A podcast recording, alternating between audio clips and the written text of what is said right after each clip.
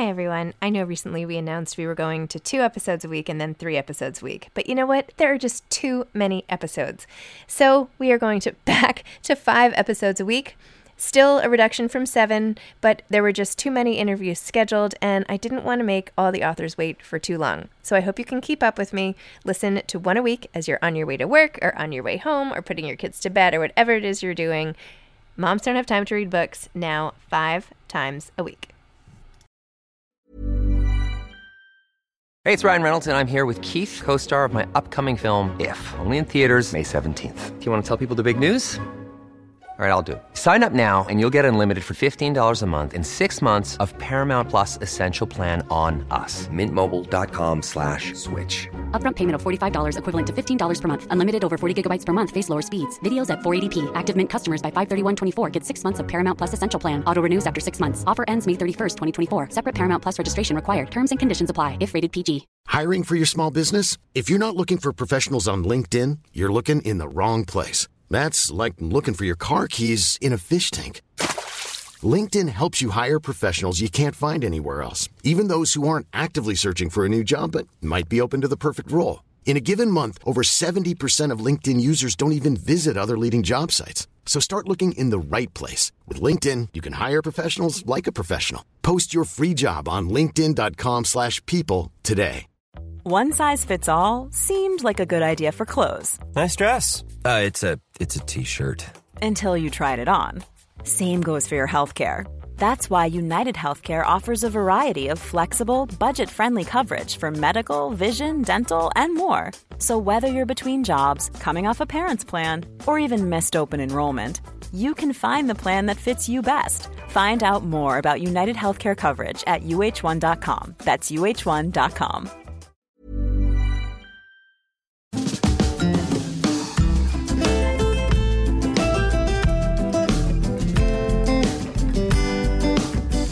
I'm Zibby Owens, and you're listening to the Webby nominated podcast, Moms Don't Have Time to Read Books. This episode of Moms Don't Have Time to Read Books has been sponsored by Himalaya, the best app for discovering, listening, and organizing podcasts. Himalaya was nice enough to reach out and make me an editor's choice. So now they're a sponsor. Check them out at Himalaya.com or in the App Store. I'm really excited to be here with Ricardo Cortés today, who is an artist, writer, and the number one New York Times best-selling illustrator and publisher. Books of his include The Party, written by Jamaica Kincaid, It's Just a Plant, Sea Creatures from the Sky, Go the Bleep to Sleep, and Seriously Go the Blank to Sleep. I didn't want to say it on the podcast. He currently lives in Brooklyn, New York. So welcome, Ricardo. Hey, thanks so much for having me here today. How did you decide to illustrate The Party, your most recent book with Jamaica Kincaid? And basically, how did you get started illustrating books to begin with? Well, I started illustrating books actually kind of a, a, strange way. I was actually into doing political activism to a certain extent, and I was interested in drug policy reform. And strangely enough, my first book was a children's book about marijuana. huh. And I actually got a, a, grant to write a children's story about how a child who finds out her parents are using marijuana and basically it would be analogous to maybe a book about sex education for kids. It wasn't teaching kids how to smoke pot or that pot is for children at all whatsoever, but it was talking to children and parents could use it as a tool to explain why some adults are using this thing and what it's about. So yeah, it's a very kind of strange way to get into children's books. and that's how I got into it. Yeah, I did I did a book and it was moderately successful. I started publishing on my own. I couldn't find a publisher for a strange book like that. That was back in 2005 and the cultural landscape has changed a lot since then. But that's really how I got into it, and I've I was always the illustrator. I think that was my that's how I began, and and that's how I got into books. I've done a couple books since then, but how I found Party Jamaica Story was in a book called Talk Stories, a, a book of basically her stories that were the talk of the town pieces she'd written for the New Yorker magazine at the beginning of her career, her writing career. It was just a collection of all these essays and I love them. I mean, they're great. They're great little little pieces. It was when the New Yorker was publishing the Talk of the Town stories anonymously. You know, there wasn't a byline at that point, if I recall, and there are just these wonderful stories and also a very interesting evolution of her early writing career. It was fascinating. But Party was one of the stories that I found especially intriguing if once you read the story party, as it is published right now, as the children's book we have, it's essentially word for word exactly how it was published back in 1980, I believe. And yeah, so where it was originally written, it was written for adults. You know, this is just in the New Yorker magazine. And it was kind of a satire homage to the Nancy Drew book, Mysteries. And it's about three young girls who go to a party, and it's a literary party for the Nancy Drew book. And they see something at the party that is mysterious, really mysterious. And the sto- short story ends basically without a conclusion as to what the girls see and basically, I just read the story and it, I, it just grabbed me. I was like, wait, what was that? What did I just read? I really had to read it again because it was such a strange little thing. and I just loved it. And, and obviously because it was, uh, it was children of the story and I've done children's books, I started to think, wow, this would make a really fun kids book. And it wasn't written like that necessarily, but it could be made into that. And I especially liked the idea that there wasn't really a resolution to it, to this weird, crazy mystery. And the idea of trying to illustrate that and turning it into a book. That's how basically I, I found the short story. And, and in short, I reached out to, to Jamaica out of the blue and, introduced myself and asked if she would be interested in an interpretation. And, and she generously said yes. So that's basically how the book came about. Wow, that's so neat. I know I, I had to reread it myself because I was like, wait, did I miss what this mysterious surprise was? And I was like scanning the picture, like, could I see it? Could I not see it? Yeah, yeah, and that's how it was designed, definitely. And you know, I, I, I mean, I, I probably anticipate a question of like, what, you know, what do I think the mystery is, or what did Jamaica mean by writing the mystery? And she has her own interpretations. But for myself, the open-endedness of it was what made it so fun, and especially thinking about writing for children and anticipating the reading of the story to kids, and then the discussion afterward of, wait, what do you think the mystery was? You know, and obviously I, we've you know, read the, the book to kids and you get some great answers. So it's it's fun in that way too. and when you're brainstorming how to illustrate a book like this, how do you do it? What's your process like? like do you divide up the words like can you or do you just see a series of images in your head and then sketch them out? Like take me through the process of how you do this. Yeah, well, yeah, sure. Every book is different, but for this one since the text was already defined, I basically didn't want to change anything about it. And I also made the decision that I didn't want to reveal what the mystery was, right? I mean, again, because I'm not even sure what it was, but I even had a wide range of possibilities. But it, it would have, for me, ruined the story if there was an answer in it. It was kind of designed that I wanted it to be mysterious enough that you could think that there was the answer is in the book, and possibly it is. In fact, possibly it is. And so I was thinking as a as a child reading myself, once I read that story the first time, I'd read it again and look closely at the pictures. So there's, yeah, lots of things that are embedded in the story, little embellishments or different colors or different flowers or mar- you know what's going there's a lot in there details that hopefully a kid on a second reading or a third reading is looking for clues but so how I map out a story like this is, yeah, basically on the back of a napkin, I'm kind of doing storyboarding out of what I think are the important beats because this was, you know, just a couple paragraphs of a, of a short story. It wasn't broken up into segments. And so I'm thinking of that. And then in terms of illustrating itself, the way I work best is actually working with models or working with actual children. The, the illustrations in this book are pretty, maybe photorealistic is the way to describe it. They look like actual children. It's not really stylized. So actually, the kids in this story are actually some friends of mine that I did a series of photo shoots with. And tried to storyboard out certain actions and emotions. And to be frank, two of the kids, or at least one of the kids, was a little too young to even be given any type of direction at all. so it was like kind of like herding cats. So basically, just yeah, just hang, hung out with these kids. We took a lot of pictures and hung out and played. And and through the picture that I have, I was able to pull out certain emotions that I was looking for. Right, you know, the youngest girl in the story, Sue she gets upset because she doesn't really see what the mystery is and her the two older girls do see it and she doesn't really understand is there really something there? Are they making it up? The older sister never tells me anything you know? She, that's the lament of the youngest sibling so yeah there were a lot of different emotions i got from hanging out with these kids and then i mean technically what i do is i'm i'm taking these photographs and i'm composing them sometimes in photoshop or whatnot and using those compositions that I create to ultimately illustrate. So I have a pretty good idea of what the final thing is going to look like by the time I'm getting to the pencils and putting it out there. And in, in, in, this process, I was able to share with Jamaica where we were going, and hey, this is what I think of what it would look like, and the girls are looking like this, and here's the surprise, and what do you think? So yeah, that's kind of how it, it goes down until I basically get to, to the pencils. This book was done in colored pencil. I, I work with other mediums, but this book was was in colored pencil. Wow, that's so neat. So then do you have in your studio like what does it look like when you're actually working? Do you have these all up on the wall like all around you different pages or do you just are you just really methodical and you have a whole little pile and you finish one and move it on to the next? Yeah. Yeah, so yeah, I'm, I'm for the most part working one by one and beforehand I have mapped it out pretty meticulously in Photoshop, which just allows me to create the composition. And I'm actually using the photos of the girls in the poses that they are in in the book. And some of it is staged and some of it was just happenstance. Like you know there's one one point where the older girl has to grab the girl the other her friend by the shoulders and you know kind of be up in her face. And that was something that we were able to stage. But even that one of the girls faces from one take was better than another. So I'm really in Photoshop doing a lot of this composition.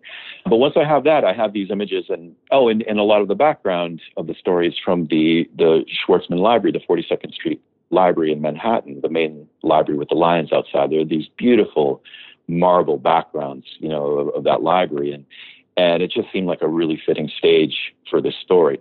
So I went there and I took a lot of photographs of those, and I'm using those actually in the layer in the, in the computer with the photographs of the girls to compose the images. So once I have everything laid out and I know what it looks like in the background and even sometimes the coloring, the lighting, I print those pages out and yeah, I'm using those really as my template to to go directly onto the page. I kind of have this real I don't use a light box, which is what a lot of illustrators might use. I have this real kind of like hack do it yourself thing that I kind of put the, the pages over the pages and I kind of trace them out with a ballpoint pen and it embosses like these lines into the blank page. And then I use those lines to kind of use as a sketch to, to do my final illustrations in. So yeah, there's a lot of different stages, but once I get to just the coloring and the pencils, I've already thought out everything so much that once I get to that, it's just kind of fun and I'm just drawing and I can listen to music and I don't have to pay as much attention because I've already kind of done the work beforehand. So how did this project differ? How did you end up doing the, you know, Go the F to Sleep book, which was you know, read by every single parent I know, basically. Yeah, yeah. Tell me about that collaboration and how that project came to be. Yeah, sure.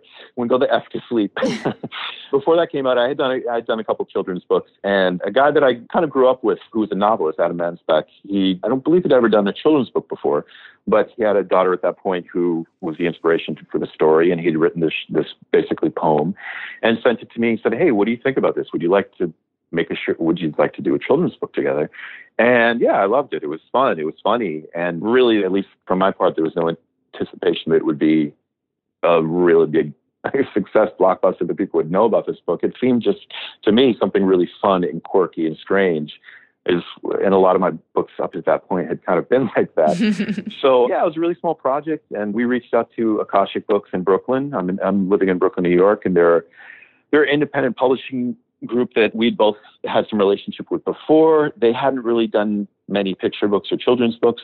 They were doing a lot of fiction, but we really liked them and sent it out to Johnny Temple at Akashic. And he liked the story. I think, I mean, actually, I think at first he was a little hesitant. I think he showed it to his wife, and she's like, "Yeah, this is great. You got to publish this." And, and he was like, "All right, yeah, okay, so sure, you guys want to try this?" So it was a really small project, you know, uh, even a physically small book. Uh, and we put it out there. And I mean, there's been a lot of stories about how it how it kind of essentially blew up, but it was kind of an accident. The book became a very big viral success before the book had even been published. At first, it was just word of mouth, and it started pre-orders started racking up on Amazon. It became very close to like one, maybe the number one or number two book on Amazon. And we hadn't even got the book published yet. And it was incredibly strange. And that summer was like, what is going on?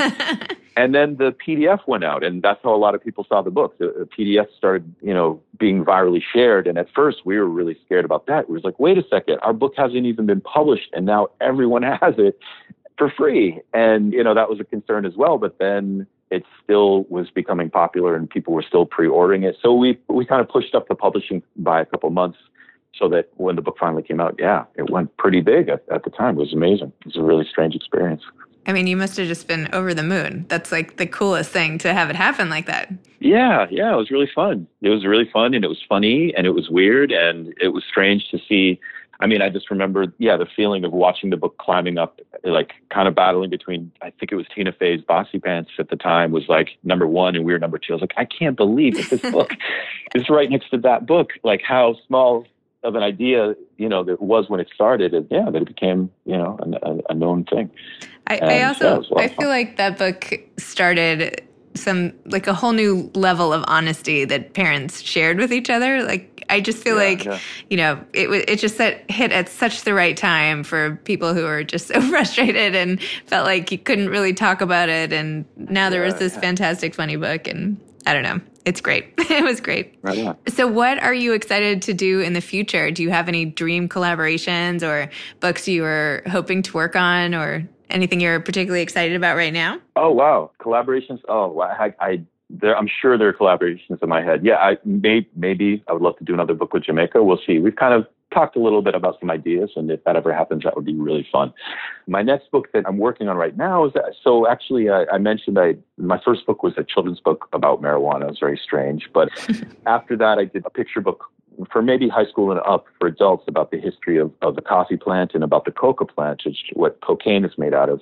And it turned into a history of the Coca Cola Company and this history of the business of the Coca Cola Company. It was this whole political history. But when that came out, I realized that I'd been doing these books about plants and a trilogy of plants. In fact, that now my next children's book, I have a book about tomatoes. That's kind of a, a tongue in cheek diatribe against tomatoes that I kind of find very silly and very ridiculous. it's basically tomatoes are the most evil thing, and they do make you do bad things. So, yeah, that's my, that's the next thing that I'm working on right now. I'm illustrating in watercolor. It's, it looks very different from my last projects, which I've done a lot of books in pencil that are very finely detailed, and this is a little bit looser. So, yeah, that's the next that's the next project project I'm working on. So, what do you think it takes to appeal to kids?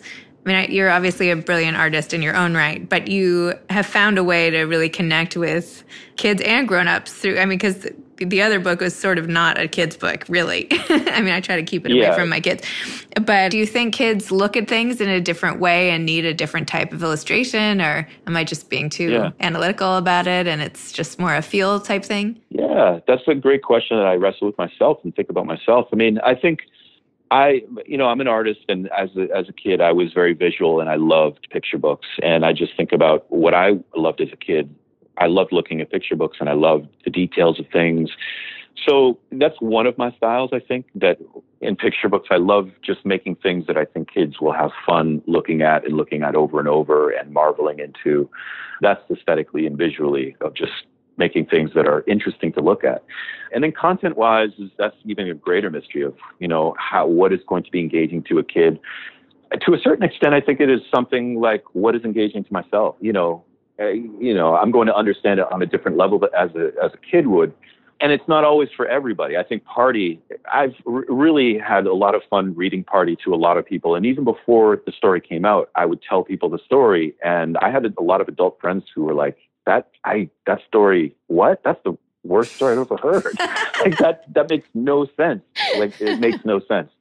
And obviously there was something about that thing making no sense is what grabbed me and what I really enjoyed. But I also know that a lot of people aren't going to like this book. And in fact, we I pitched this book out to several publishers that were not interested, and I was really shocked. I was like, wait a second, this is Jamaica Kincaid. Do you all know that?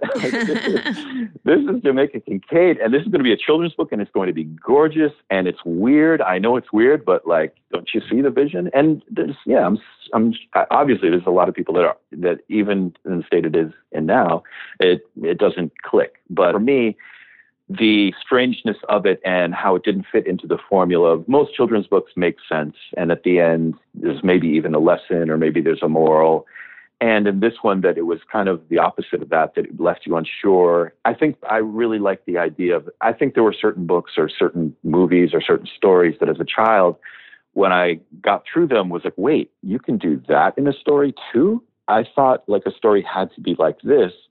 But because I read this, this book that was just weird and broke the fourth wall or, or laid it out in a different way, that, you know, it opens up the imagination of what is possible in storytelling.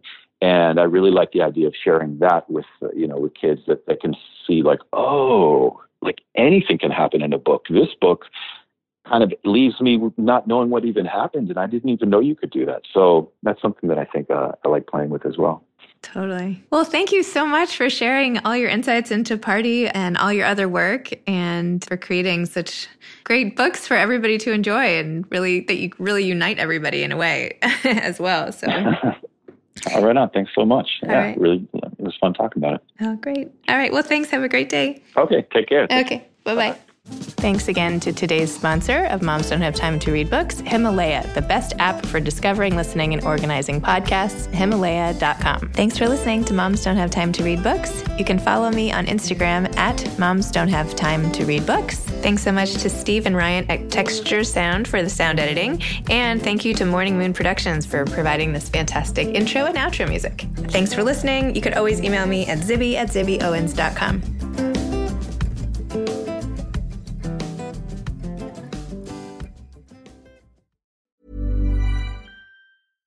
Mom deserves the best, and there's no better place to shop for Mother's Day than Whole Foods Market. They're your destination for unbeatable savings, from premium gifts to show-stopping flowers and irresistible desserts. Start by saving 33% with Prime on all body care and candles. Then get a 15-stem bunch of tulips for just $9.99 each with Prime. Round out Mom's menu with festive rosé, irresistible berry chantilly cake, and more special treats. Come celebrate Mother's Day at Whole Foods Market. Hey, it's Danny Pellegrino from Everything Iconic. Ready to upgrade your style game without blowing your budget? Check out Quince. They've got all the good stuff shirts and polos, activewear, and fine leather goods, all at 50 to 80% less than other high end brands. And the best part? They're all about safe, ethical, and responsible manufacturing. Get that luxury vibe without the luxury price tag. Hit up quince.com slash upgrade for free shipping and 365 day returns on your next order. That's quince.com slash upgrade. Mom deserves the best, and there's no better place to shop for Mother's Day than Whole Foods Market. They're your destination for unbeatable savings, from premium gifts to show-stopping flowers and irresistible desserts. Start by saving 33% with Prime on all body care and candles. Then get a 15-stem bunch of tulips for just $9.99 each with Prime. Round out Mom's menu with festive rosé, irresistible berry chantilly cake, and more special treats. Come celebrate Mother's Day at Whole Foods Market